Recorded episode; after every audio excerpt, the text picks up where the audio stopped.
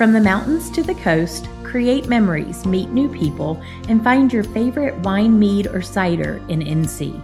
Download the NC Wine app or visit ncwine.org to plan your trip to North Carolina wine country today.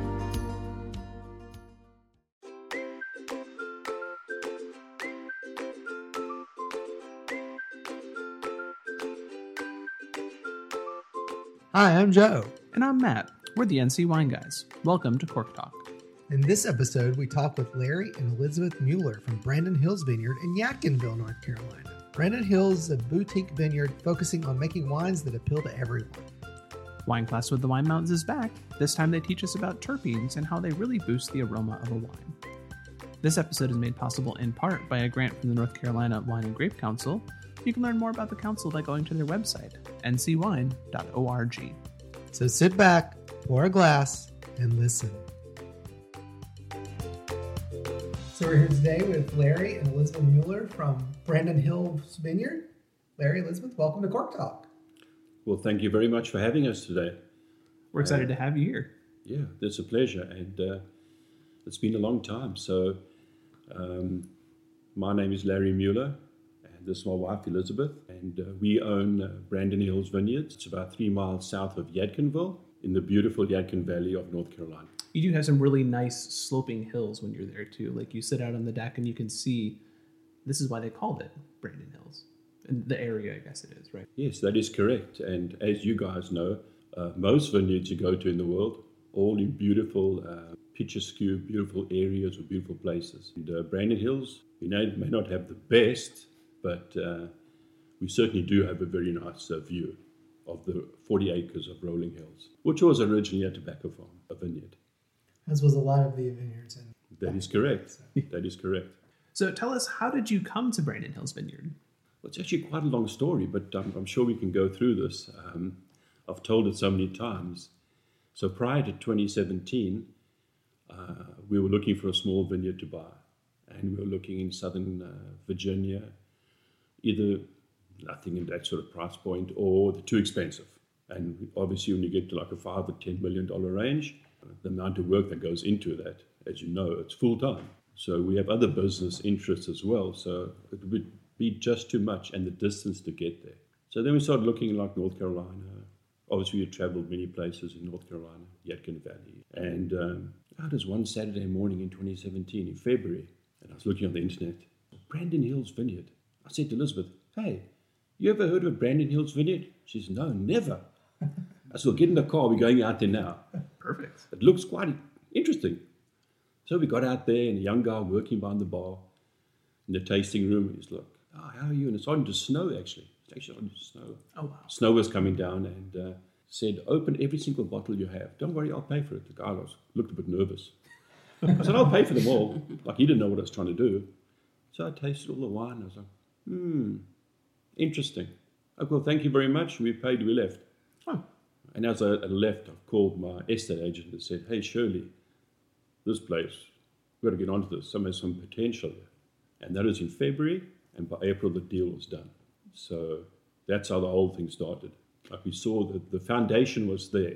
Right. The land, the foundation had been set. Even the wines had the potential to build on. So that's how the whole thing started. It makes for a great story. I mean, go in, open up every bottle. Yes.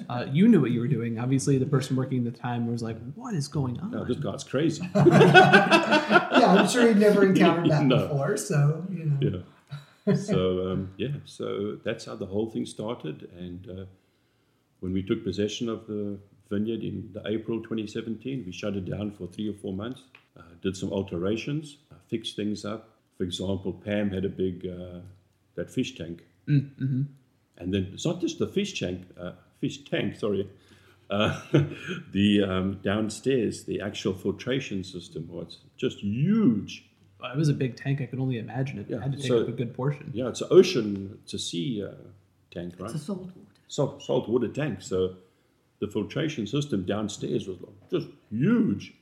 I'm like, oh man, like, we aren't in the oceanarium business here. We're in the winery business. We need a place to store wine, to sell wine. This thing's got to go. So eventually found a guy in Winston-Salem to come there and I gave it to him. Okay. You just take it. You can have it. Dismantle it and take it. You can have the fish. I don't want 1 cent for it. It took him about 3 weeks. I'm sure it was massive. A month. Yeah. First took the fish out. Right. Old Nemo was still in there alive. And what about Dory? Was Dory still there too? I think so too. Yeah. And they had to get all the... Then to drain that thing and then dismantle the whole thing downstairs. Oh, wow. That was a big project. Yeah. And then we put in that new refrigerator, put in that dishwasher, the back kitchen, and have that other tasting area. It's a nice way to make it a little more functional, too, because now you have the big bar in the middle, and then you also have the one on the side there, too, so you can kind of split things apart if you need to. Exactly. So what else did we do there? I think that was about it, really. Just generally painted the place and fixed it up and got things ready for reopening. And we opened in July 2017. As you can imagine, things were pretty slow in the beginning. And I told Elizabeth, it's going to take 5 years. And now we're in our 5th year. So it's come full cycle, full transition from some day sitting there, not one customer even. It's pretty disheartening. You're just sitting there, not one customer even. And well, you had to rebuild the brand a little bit because it wasn't as popular when you bought it, and then you took those months to redo things, and so folks weren't used to coming by, and so now word has gotten out, I guess, and you've built a following, and I'm sure Saturdays and Sundays and maybe even Fridays are much busier than that. They certainly are, and yes, you're correct. To rebrand it and get the name out, and being sort of like out in the middle of nowhere too, right? Mm-hmm. Yeah. And being a small boutique winery, not being allowed to have the signage, which is one of my real pet peeves, like with the state, right? Why can't we have some? Why must we be open like 5 days a week, whatever it is, and have people there working from Wednesday to Sunday and all this, you know? So you aren't allowed to have signage on the highways. And word of mouth, Facebook, Instagram, going around to little coffee shops where they sell wine and trying to promote it, doing live tastings myself, trying to get the word out there. Elkin, the Fairfield Inn, you know. Right. Having on Friday evenings and customers there, oh, Brandon Hills, where's that? People look all confused, you know. So, yeah, it's taken us 5 years of just grinding away at it, constant grinding. So you've talked about kind of the structural things that you did to the tasting room and the facility itself. But what about the vineyard? Can you talk about what the changes were to the vineyard since... Okay, so when we bought the vineyard, it was in February, as we said, when we first visited it, right, and in those beginning months. So you couldn't really see, and obviously with our lack of knowledge of vineyards per se, of vines per se, I mean, the vineyard was sleeping. So you couldn't really tell per se what was going on. But when the vines started to come alive, we noticed that there was a lot of maybe some disease that had not been looked after so well. And we had to make a decision, are we going to pull all these vines out, or are we going to, and they could have survived another 4 or 5 years, replanted some, and you're going to, eventually you get to the point you're going to have to pull them anyway. Right, sure. Or do we just restart right away? So we decided, no, we're just going to pull everything out and restart. So here we are 3 years roughly later. They're looking pretty good now. Struggle with some of them. The Vermentino we're struggling with, so we're going to pull that out and replant Chardonnay this year. And we still have 2 different clones of Merlot, which are doing the best. For some reason, the Merlot just loves it there. Yeah, could be the site specific. I mean, yes, it must be. It is. Merlot is a very picky grape. Yeah, for some reason, it loves it there. And we're hoping to get some nice Merlot this year, as long as there's no frosts, of course. Fingers crossed. So... and then we have Barbera, which is one of our signatures. So, and then we have Petit Verdot, the clone 400, which is used by Jones Fondrel and all that.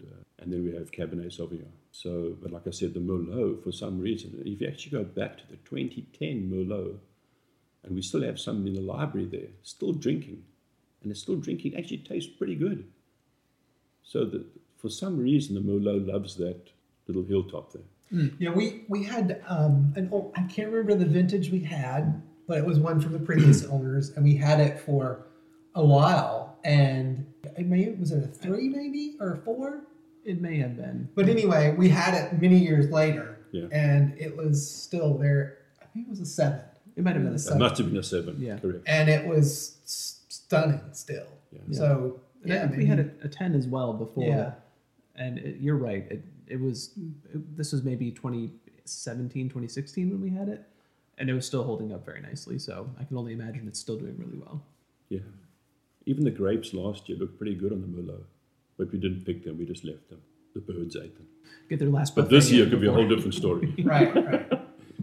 And so, yeah, and also let's go back to the vineyard. I mean, as you guys know, it's a never-ending work. And we'll only see now again how many died over the winter and all that. And so it's constant replanting, rethinking. Even though we only have just under 4 acres, it's still a lot of work. I can't even imagine what the big guys, the amount of time and effort that goes into it. And we have 2 ladies helping us in the vineyard. And we even get students from the college to help us. So Elizabeth and Amanda, I mean, they're there in the evening, sometimes weekends, helping, spraying, pruning.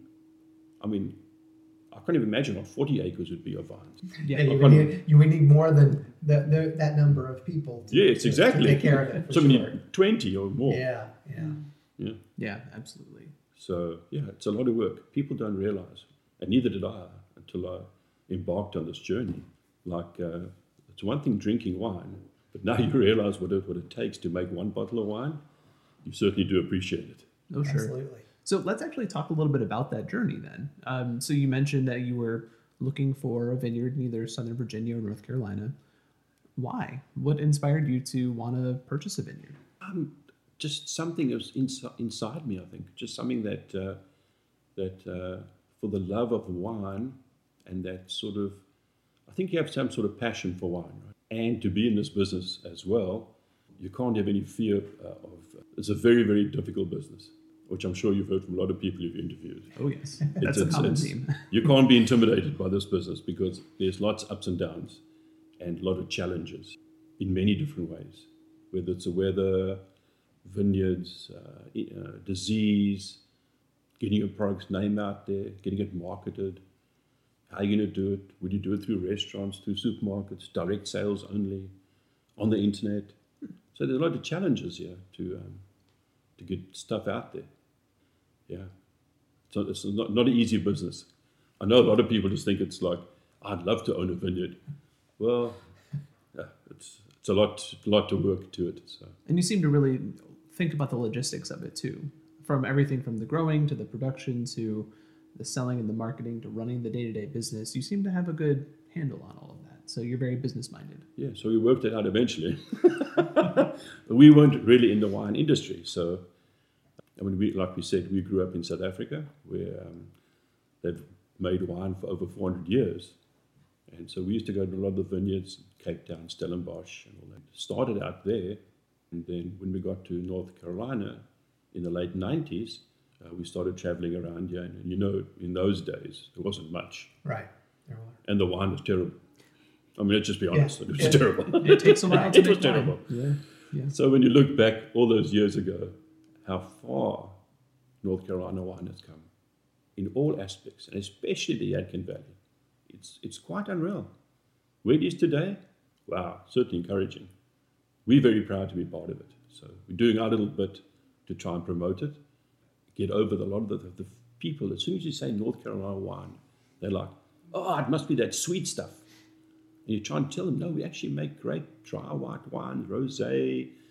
We actually got a silver medal in New York against France, Italian, Australian rosés. And they go, no, it can't be.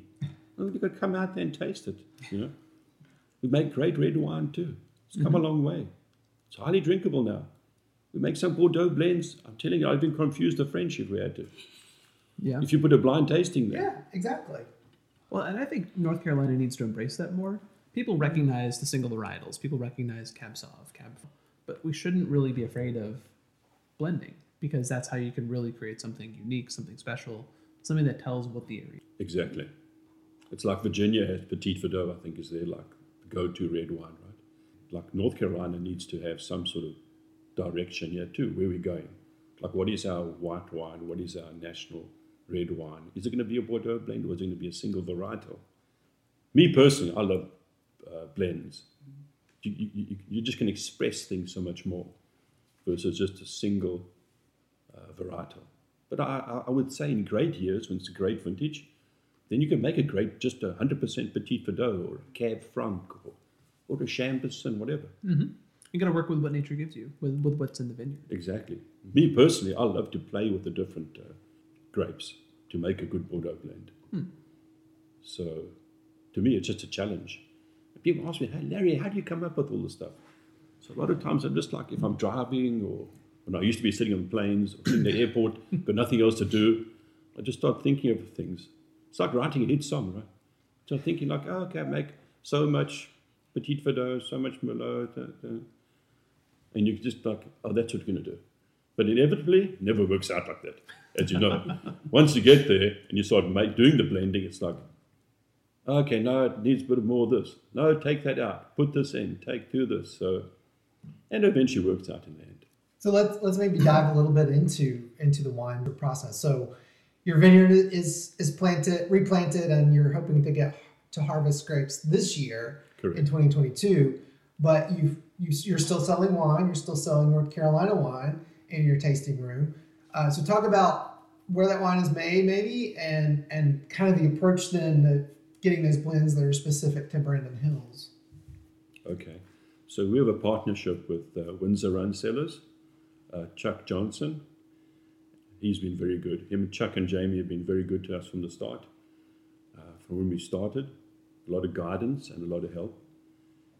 In the beginning, that first year, 6 months a year, just how to get started. And then once we got a grip of what's going on, started to impart what we were looking for, trying to get like our wines. Let's just take the dry wines, the white wines, the red wines. We're trying to go in a specific way, what kind of taste we're looking for, and impart that to get that kind of taste, which you've got now, I think. So, and obviously, as you know, every vintage can't be the same, but we get it pretty sort of close now. And so we only use grapes from the Yadkin Valley for now. Until our vines are ready, it all comes from the vicinity in the Yadkin Valley. Very cool. None of it's made anywhere else. I would say 90% would come from Windsor Run or Shadow Springs. So what are some of those flavors that you're looking for in white wine and in red? What are stylistic things that you're looking for? On the red wines, like we have our Barbera, which is a medium-bodied Italian wine, more like a everyday wine. And then we have the Raptor Red, which is a blend as well. I would say it's medium to full. And then we started making the Raptor Red Reserve, which only made in the best years. So we made the 2017, which was predominantly Merlot with a bit of Cab Sauvignon and then some Petit Verdot and some Chambourcin. And that sold out in no time. Last year it was already sold out. And people demanding the next reserve. Well, we're not going to just make a reserve for the sake of making it. If you can control the weather, exactly. You'd be a very rich man. Yes. So 2019, as you know, it's probably the best vintage ever. It'll be, I don't know. Hopefully in the next 10, 20 years, we'll even get a year like that again. We have just released the 2019 Raptor Reserve, which is a blend of Cab Sauvignon, Petit Verdot, and Merlot. Just three wines this time. Turned the whole topsy-turvy, turned the whole thing on its head. Mm. So it's a big red wine, 14.5% alcohol. Wow. So far, it's selling very well. Yeah. So we're looking for that like nice like Bordeaux, like a haut middag, or that kind of like style of the red wine. Smooth, nice drinking, great nose. That's what we're looking for. Something a little more expressive then. Yes. Yeah. And you have a lot of people coming to the vineyard. A lot of people are just starting out to drink red wine, so you got to like think of what your customers want too. Sure. Like somebody's, if it's too big, too tannish, too many tannins, all that. Some people, it's too much for them. Like you got to have like something that's also just nice, gentle, if you want to call it that, mellow, that somebody can drink. So, not just what we like. I'll never forget what Chuck Johnson said to me when we first went to meet him. And he said, just remember one thing. whatever wine you make, and you don't make it to what you want, because you'll have a lot of wine to drink, most probably. You got to think what your customers want. I'm like, that's a good point. Yeah, it's good advice. Might be a little hard to do it, to go in that direction, but it makes sense. Yes. And certainly. So we certainly do listen to our customers as well, what their likes are and their dislikes. Trying to make something just nice, smooth, something everyday drinking wines, especially the red wines, and the white wines, and everything else. So something that people just enjoy and have fun, you know, and come out there and just. I mean, I'm trying to find the word for it. Some of the wines, even red wines, are still very, maybe too much tannins or like very, you need to just like loosen up a bit. Because the average, you and I, we were all professional winos, that kind of thing, right? But for the average person who's not really into this, like you try and encourage them to start with red wine and that. It has to be something that's appealing to the average palate. It's a good approach, definitely. Approachable. It's what you want. I mean, so even like us, I mean, besides North Carolina wines, I mean, we drink a lot of, whether it's Brunellos, Barolo, Bordeaux's, different European wines. So you have a taste for some of the different types of wines. But most people, some people wouldn't even know much about that, even heard of it. Right. So, trying to make a wine here that they're going to enjoy, and then encourage them to go and try other stuff too. And then on the white wines, I mean, we just try and make a good, a nice Riesling, dry Riesling. It's not sweet, because even that, Riesling, connotations. As soon as you say Riesling, first reaction you get in the vineyard, that's our first wine you taste. People are like, oh, is that sweet stuff from Germany? No, this is dry. Then they're like, oh, okay. And then our rosé, our first rosé we made was 100% Cab Franc. Beautiful. Well, then we ran out of red grapes. They couldn't use all the Cab Franc grapes. Mm. So then the next one we'd make, like, just come up like the kitchen sink, right? Bit of Chardonnay, bit of Riesling, bit of Traminette, bit of this, bit of that. Started out as a joke and actually turned out fantastic, just beautiful. And your bit of Merlot for the tinge that get that nice salmon pink color. Mm. And now we just bottled our next rosé, and it's very similar, and we should be releasing it in about 2 weeks. And the other one sold out as well. Mm. Rosé's still big. Yes, it is. Yeah, it really is. And as we head into warmer months, it's going to probably be the go-to wine for a lot of people. That's what they said. The judges at the last. NC Fine Wines, they were blown away by the level of quality of the rosés in North Carolina. They're into the competition. Well, that actually might be a good thing to talk about, but I think we're at a good point to take a quick little break, and why don't we, when we come back, let's talk about how the quality is definitely elevating over the years. I think that's a great thing to pick up on. That sounds good.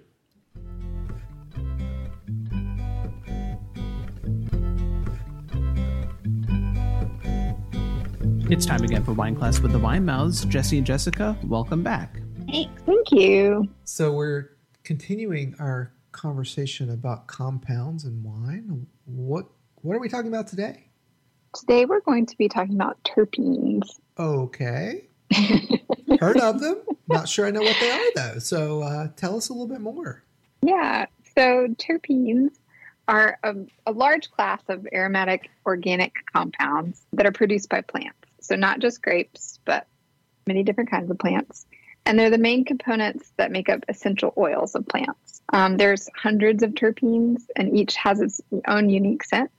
Kind of the science and the organic chemistry of the compound is they're derived from a 5-carbon unit. So they have the formula C5H8.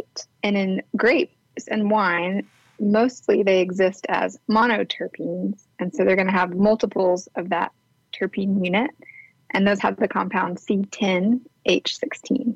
So there's hundreds of terpenes in plants everywhere, but over 50 terpene compounds have been identified in grapes and wine, and some of those are pretty telltale and will jump out at you as we kind of work through and go through this. So terpenes are widely used in fragrances and flavors and consumer products like perfumes, even cosmetics and cleaning products, foods and drinks. And we'll learn that terpenes also lend the aroma and flavor of hops that are really important in beer. And some terpenes are also present in cannabis. And so there's this big movement lately about identifying and kind of pursuing specific terpenes and different qualities based on that in cannabis, which I found kind of interesting. Terpenes exist in grapes and wine. They are either bound volatile terpenes or unbound free volatile terpenes.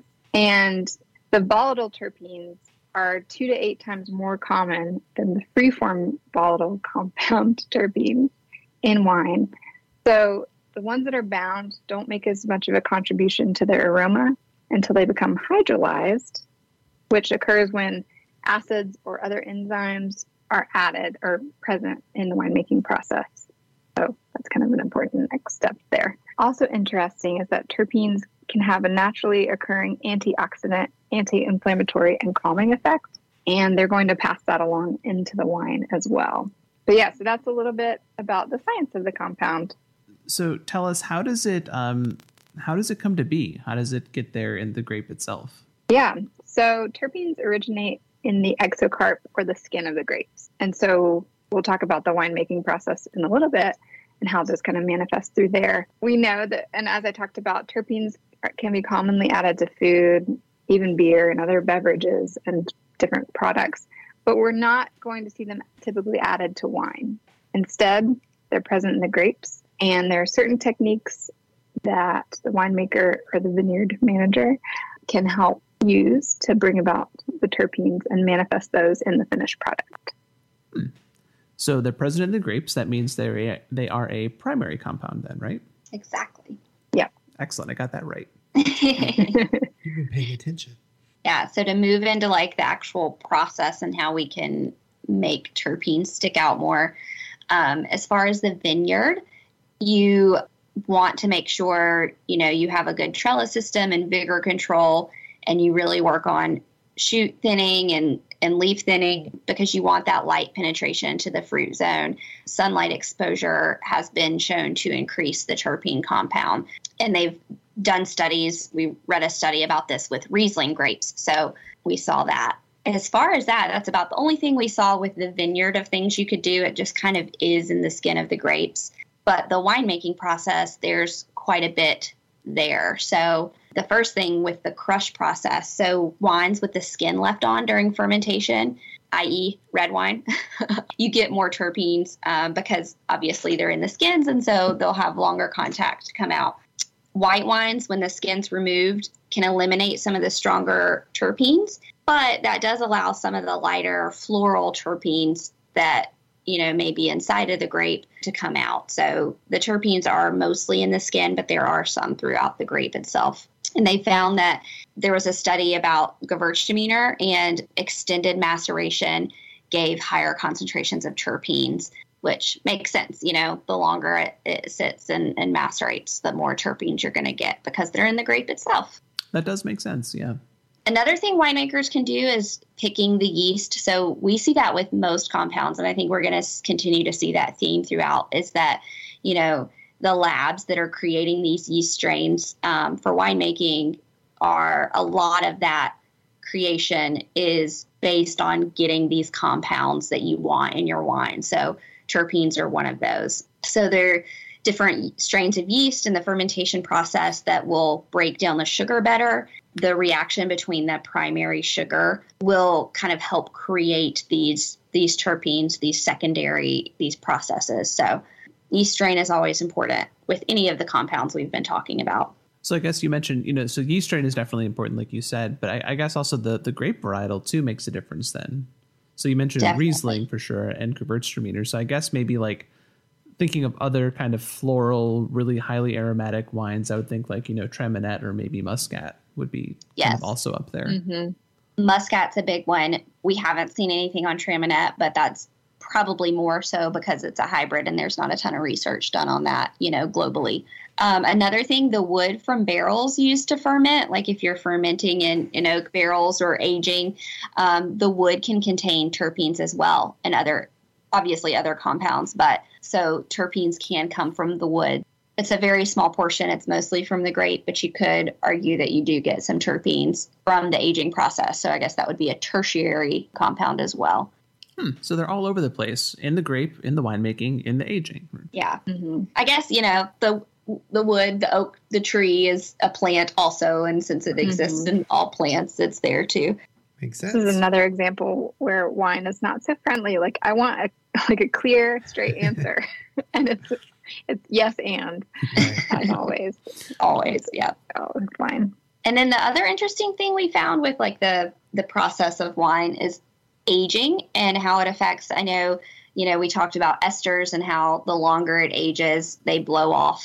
And we see that kind of with terpenes too. So when terpenes oxidize as they age, there's a loss of the varietal character in the wines. And it kind of depends. So there's some different terpenes that have certain flavors. So flavors such as geranium, lavender, rose, those type of terpenes decrease during aging. For example, linalool is a terpene that is in Riesling wines, and it's been shown to decrease 80% over 3 years. So over 3 years, it falls below its detection threshold. So these are another one of those delicate aromas that as a wine ages, especially with whites, you know, you pick up on these aromas a lot more with whites, but as a wine ages, a lot of these will fall out. So drink them young while you can. Yes. Going back to the contradiction that always exists in wine, there are some monoterpenes that will actually increase with aging, but they're anise or mint or some of the examples of those, which you kind of probably see more with red wine. So that's probably strategic how that worked out that way. But aging does play a factor into your terpenes and what you're going to get when you open that bottle of wine. Very interesting. So we talked about what the compound is. We talked about how it kind of comes to be and how it progresses in the winemaking process and how much we can sense it. So how would we play into the flavors and kind of pairing off of these? Yeah. So in wine, terpenes are going to present anywhere from sweet and floral to resin and herbaceous based on the varietal and the terpenes present. You can play those up that way. But so in wine, like I said, it can really run the gamut. And in plants, too, from these herbaceous Christmas tree, floral, pine, herbs, like all of these, it really runs the course of these different flavor profiles. You know, even in wine, we might have like oregano and rosemary, peppercorn, roses and lavender we've talked about.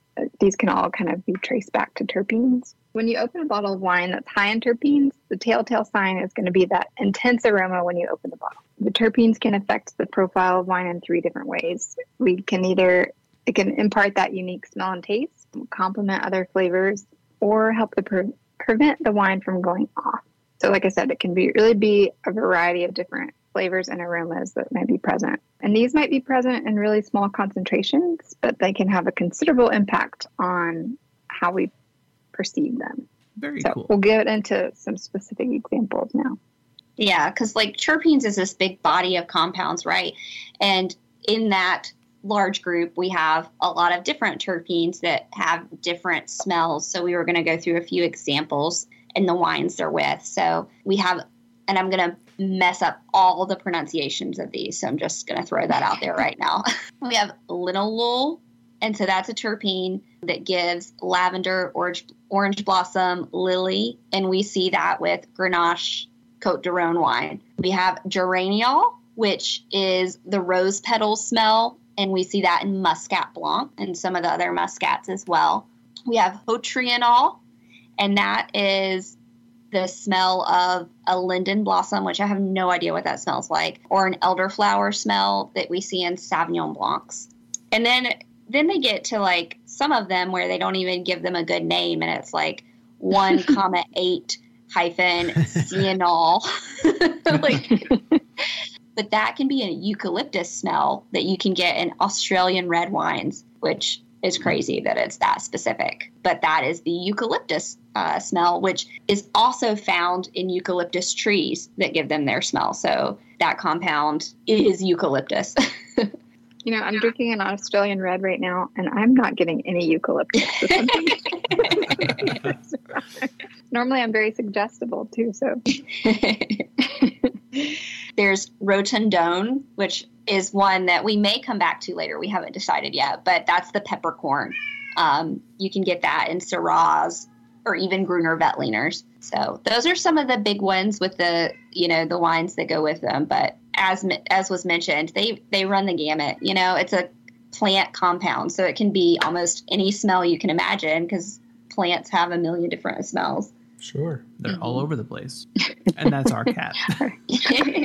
Our cats are in concert with each other.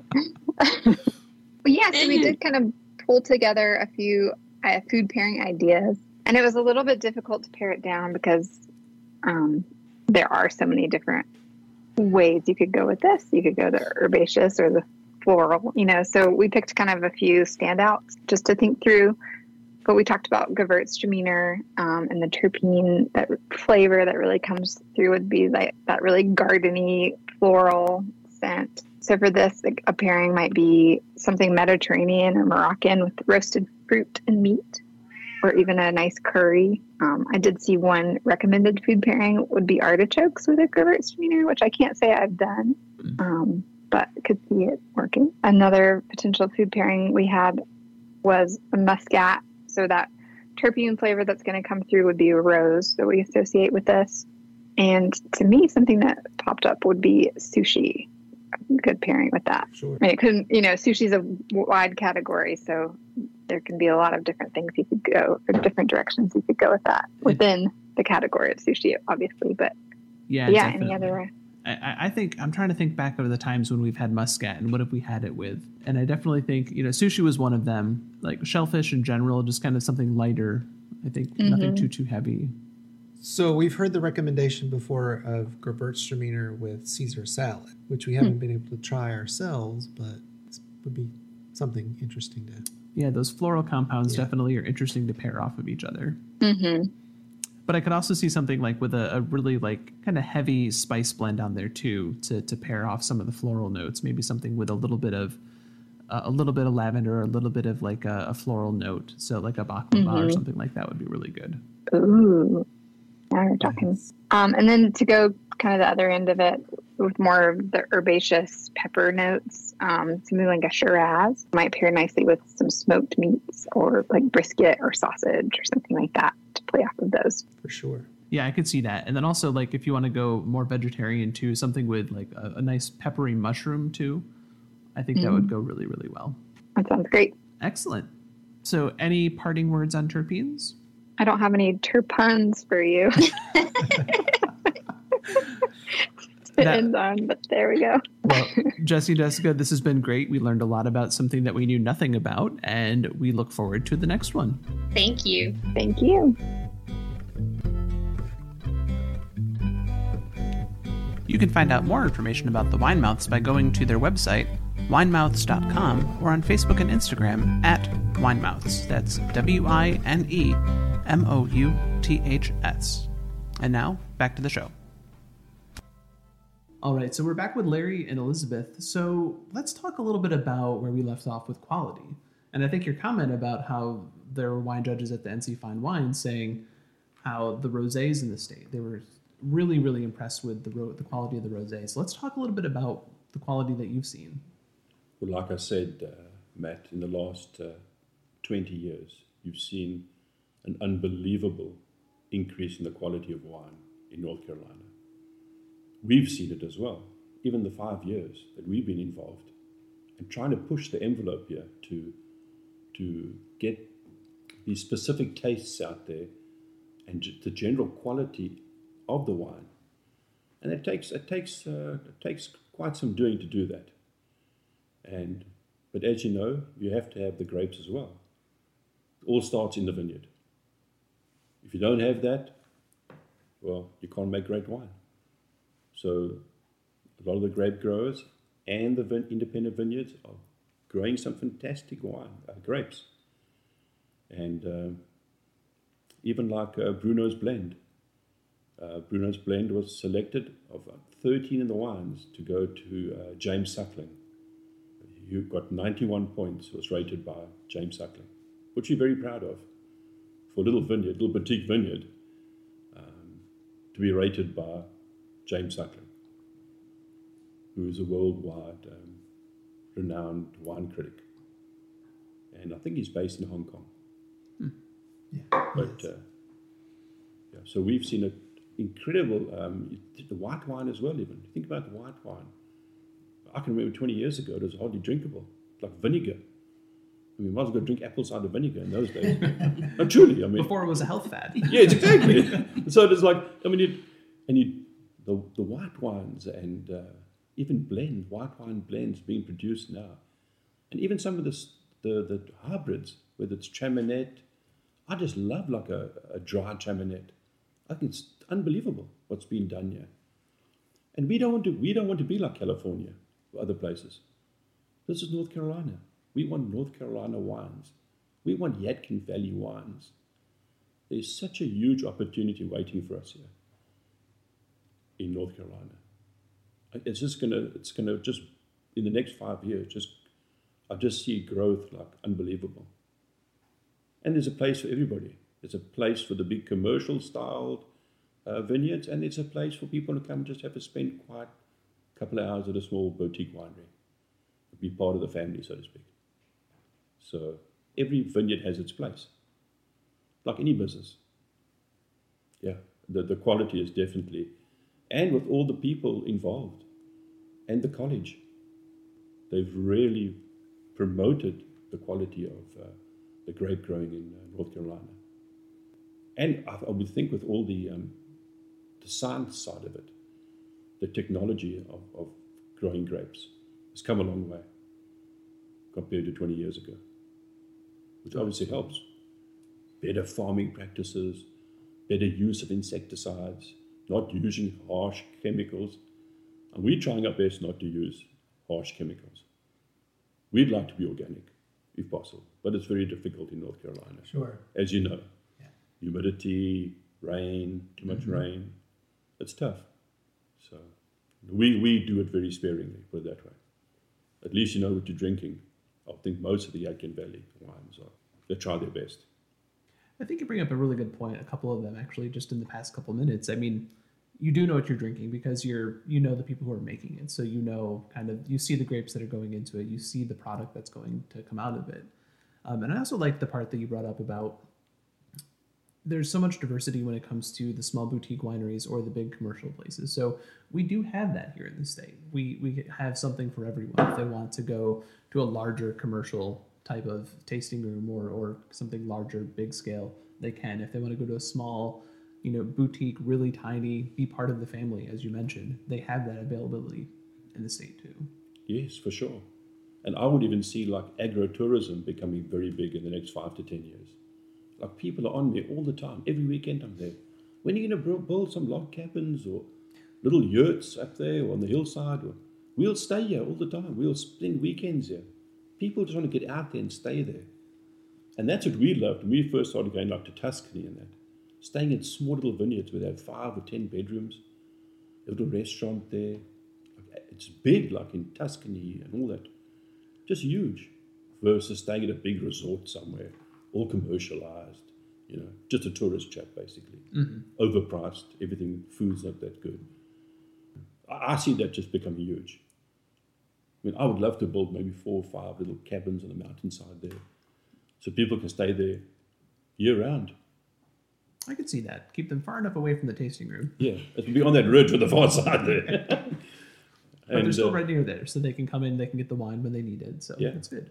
Actually, one place we went to in Italy, near Venice, and it was a Prosecco farm, and they actually had like giant, it was designed on a giant barrel, and you actually had a bedroom in there and a bathroom, a little kitchenette, so you're actually staying like in a giant wine barrel. Oh, that's fine. It was cool, and actually we were just discussing this the other night. Imagine if you built that kind of thing. People actually stayed there in this like oversized wine barrel was your little house little cabin for the weekend. It'd be quite unique. Yeah, and people would be talking about it for a while. So it is pretty unique. So I really believe it's going to take off. And you see a lot of the vineyards are starting already. Got one cabin or a couple cabins or a little like one bedroom, so people can spend the weekend or even in the week. Mm-hmm. And even for motorhomes, RVs, people, I mean, it's going to become huge.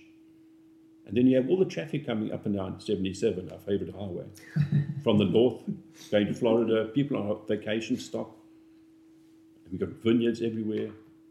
Going back home, they can stop, have a break, spend the night, come to vineyards, buy wine, take it home. And we have customers come from Ohio, South Carolina, Georgia, Virginia even, and come all to us and buy the Viognier in that. But the Viognier is supposed to be the best in Virginia, and they reckon no. It's Yadkin Valley. It's better in the Yadkin Valley, in my opinion. Yes, I've had some of it. Yeah. Not that it's bad in Virginia, but it just seems to me the Viognier is much more tropical. Maybe we can get it more ripe so that those tropical notes come through more. And I would say the same for Petit Verdot too. I think but we're probably a little bit partial to that. So. Yeah. So the Highway 77, I mean, there's the traffic going up and down there, right through the Yadkin Valley, I mean, and the other wineries to the north as well, and south of that. It's just ideally placed for this growth. Plus you've got 421 going through there, Boone to Winston, all right. That.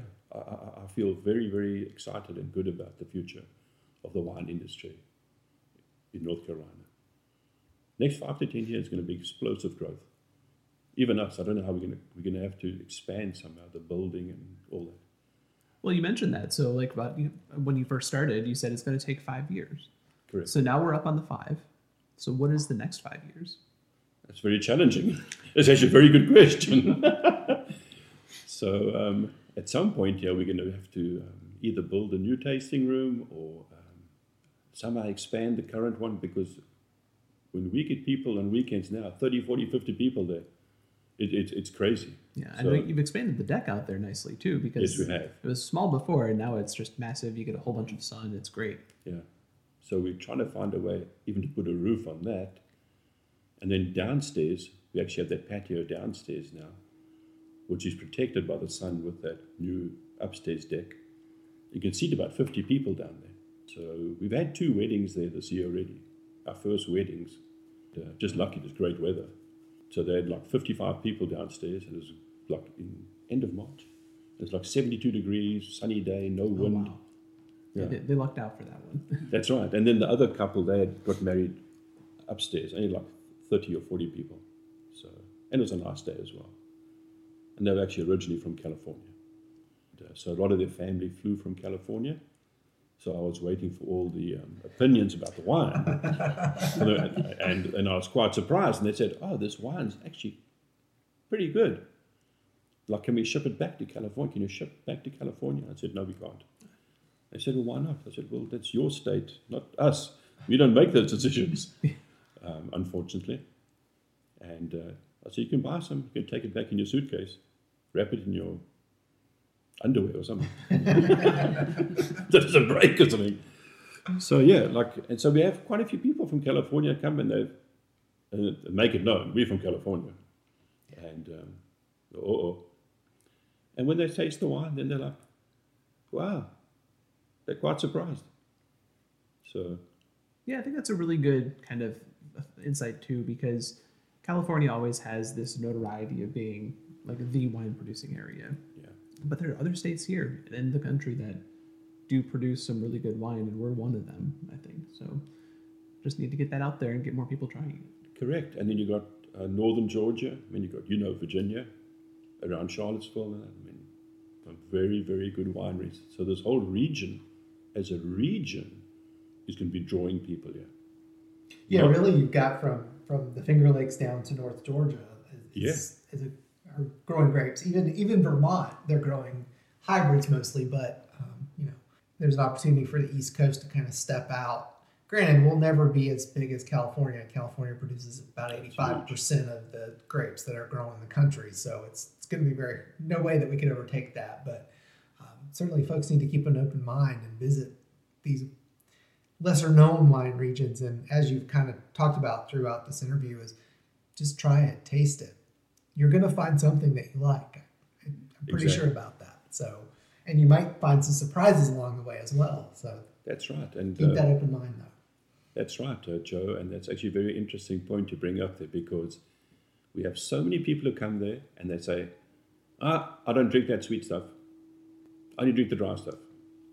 And they said, it's on the tasting, just try it. And usually the people end up buying some of the stuff, whether it's Sweet Amelia or it's the Truly. And then the opposite way, the other effect too. People come, no, I don't drink dry stuff. I only drink the sweet wine. So-called, ours isn't like treacle. It's not sweet per se. We try and keep those sugar levels down and all that. More like that. So, and then that people convert from, say, the peach or the pineapple to a Riesling or the Viognier. And they saw blind when they came in there. They would never drink that stuff. So it's amazing to watch. It's actually quite amazing to watch. Amazing to see people who become regulars even convert from sweet wine to red wine. That's truly the most amazing thing. Yeah, that is. But you got to start somewhere. You got to start. Oh, when I first started drinking wine in South Africa, I used to drink special late harvest. And the first time I tasted red wine, I was like, oh, this is terrible. This is the most disgusting. Who drinks this stuff? Now, I only drink red wine, basically, but I'll drink most wines. And just coming back to what I was saying when I think about it, that's actually one of a very simple philosophy we have at Brandon Hills. If we can't drink the wines we sell, then we shouldn't be selling them. Every single wine there, I can drink. Elizabeth and Justin. If we can't drink it, I shouldn't be selling it. Yeah, you got to stand behind your brand. Why sell something that you can't stand behind, really? Exactly. So, you know that. Most of my wines, our wines, I drink at home even. Serve to our friends. Well, and as you should, you have that passion. So you wanted to show what you're making, what you're doing, but also how's it aging, how's it doing, what are other people thinking about it. It's kind of a good way to have a unique focus group. Exactly. See what people want to know. Right. Yeah, so that's what we work on as well. And things are looking very good. So tell us a little bit about, so you've been doing this for 5 years now, so tell us some of the things that you've learned. What's made the biggest impact on you throughout the years? I would say, I think we discussed the climate and all the stuff that goes into making a bottle of wine. Has had the most impact on me, personally. What goes into just make one bottle of wine. It's just like, before we did this, you just take it for granted. You go to a winery or Total Wine, you buy a bottle of wine or two, come home, open it, drink it. You don't even think about the consequences, what it took to make that. Now I look at it, every time I open a bottle of wine, I look at it totally differently. So, yeah. So do you want to hold on to that and treasure it, or do you want to drink to it knowing everything that's gone into it? I think treasure it. Okay. So, yeah, certainly opens your mind to different things. And like a lot of people, unless you've experienced it, you don't really know, right? Unfortunately. People just buy a bottle or buy some wine, drink it there. Nothing wrong with that. We like you to drink the wine, but when you're actually involved in it on a weekly basis, it's quite amazing what it all goes into it. And having good people, working there. There's more than just grapes that go into wine. Exactly. And just coming back to what you're saying there about the winery as well, like we were speaking about the commercial wineries and then the smaller boutique wineries, like at Brandon Hills. So we want to give you the complete package where you can come there, like we said, be part of the family, peace and quiet. Bring a picnic basket. We have 40 acres there. You can enjoy yourself. Spend the afternoon. Spend the day if you want. Watch the sunset too. Beautiful sunsets. And so the whole total experience, not just coming in there, Here's the 5 wines, taste them, thank you, out the door. Actually, just relax, enjoy some wines, enjoy the whole atmosphere. Justin Wilmoth, the tasting room manager, great guy, done a fantastic job in the tasting room, promoting the wine, teaching people about different wines. Like we said, converting people from sweet wine to red wine. I mean, there's something incredible to see how people have changed over the years, and better for their health anyway. So yeah, get all those sugars out there. So, and there's nothing wrong with sweet wine. Everybody has their place, whether it's muscadines and all that. It all has its place in North Carolina. This is North Carolina, all has its place. Yeah, every wine has its place. So what is it you want, we're kind of winding down on our questions here, but what is one thing that you want customers to know when they come visit Brandon Hills Vineyard? That you're going to have a great experience, and you're going to enjoy yourself. You're going to taste some of the best wines in the Yadkin Valley, whether it's dry wines or sweet wines. And you're going to leave there and go home to wherever you live and tell your friends and colleagues, you need to go out and taste some of the North Carolina wines. Because like we said, all people think about, as soon as you tell them that, it's that sweet stuff. It's the first thing that enters their minds. Like we somehow have to get over this, whether it's on TV adverts, more better branding, to get this terrible connotation of sweet wine. And we've come a long way in North Carolina. We really have come a long way in trying to stop that negative press, that negative understanding of North Carolina. That's how I see it. And certainly that word of mouth and hearing it from your friend, and those are people that you trust, and so you trust their opinion. Those are the kind of things that are probably going to be the most impactful. That is correct, Joe. I would say most of ours is by word of mouth over the 5 years. But people come in there and they go tell their friends at work, like pre-COVID and all that, and then their friends come, so-and-so told us to come here. We were in the area or in the neighborhood. And you'd be surprised how many people from around here, Huntersville, Mooresville, this area, man, a lot of people. Cornelius, a lot of people come up there, spend the day and visit all the wineries in the area. Sure, it's an easy day trip. So not far at all. It's good to get out of the city. Yeah. Why fly to California and you got right here? Wine country's in your backyard. Exactly. And really producing some good stuff. Truly. You know, just, wow. I'm amazed what happened in the 5 years. The future looks very good for North Carolina. But we look forward to it. Yeah. So, Elizabeth, one question for you. You mentioned in a break that this is Larry's hobby. What do you think of his hobby? Well, at first I thought he was crazy, but... See, this is where I was going. Well, I am a bit crazy. This is why I asked the question. Well, you have to be a bit crazy in this business. Agreed. But the more he's done it and the more we've got into this, it's actually not a bad idea at all. It's turned out to be really good. It sounds like it's more of a passion now than a hobby. Oh, for sure. For sure. I always tease him, it's a very expensive hobby. So now he can't talk about my hobbies. Any hobby worth doing it is worth doing it well. Exactly. Well, like we said too, right? You have to have a passion for wine. Yeah, right. You have to have that, and even over-the-top passion, because if you don't, you won't succeed. It's a very tough business to be in. And also, just going back to what you're saying too, like the people in the industry, right? Like I really thought, like being in the steel business and all this, like it's just cutthroat, right? Man, I couldn't believe when we first went there. People just like, everybody was so nice, trying to help you. Like, wow, okay, we'll come out, we'll bring a tractor, we'll do this, we'll help you get going. Like, wow, this is unbelievable. Like one big family trying to help each other. And it's truly quite remarkable. Not many industries to get that kind of camaraderie almost, right, and help each other, right? Like we'd be willing to help anybody in our little way. Like I said, Chuck and Jamie had done a lot for us, get us going and put us on this sort of like straight and narrow over there. So, yeah, it's quite amazing. But in the end, it's for the good of North Carolina wine. If everybody's got great wine, more and more people are going to come. Absolutely. Yep. So the stragglers need to be lifted up a bit here, you know, so to speak. It's not a bad thing. It's just, it's the future is fantastic.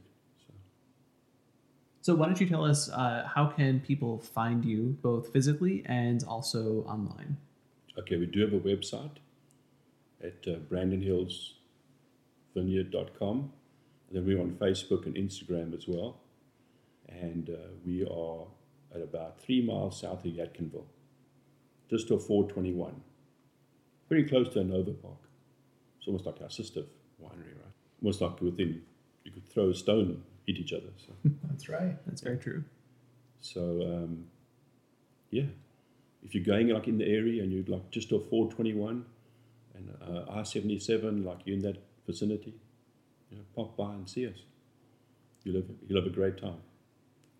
We second that. We recommend it. Absolutely. So, thank you very much. Well, Larry, Elizabeth, thank you. It's been a pleasure. Yes. Thank you very much for coming by.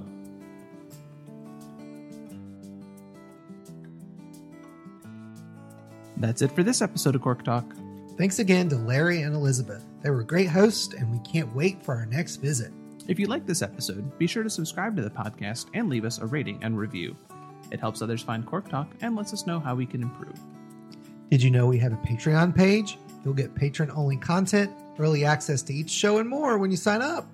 You can find more information at patreon.com/corktalk. And don't forget to follow us on social media. You can find us on Facebook, Instagram, and Twitter at NC Wine Guys. Until next time, and remember, cork only talks when it's out of the bottle. Cheers.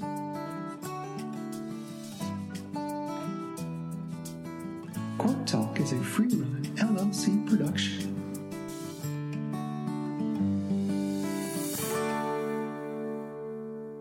This episode is made possible in part by a grant from the North Carolina Wine and Grape Council.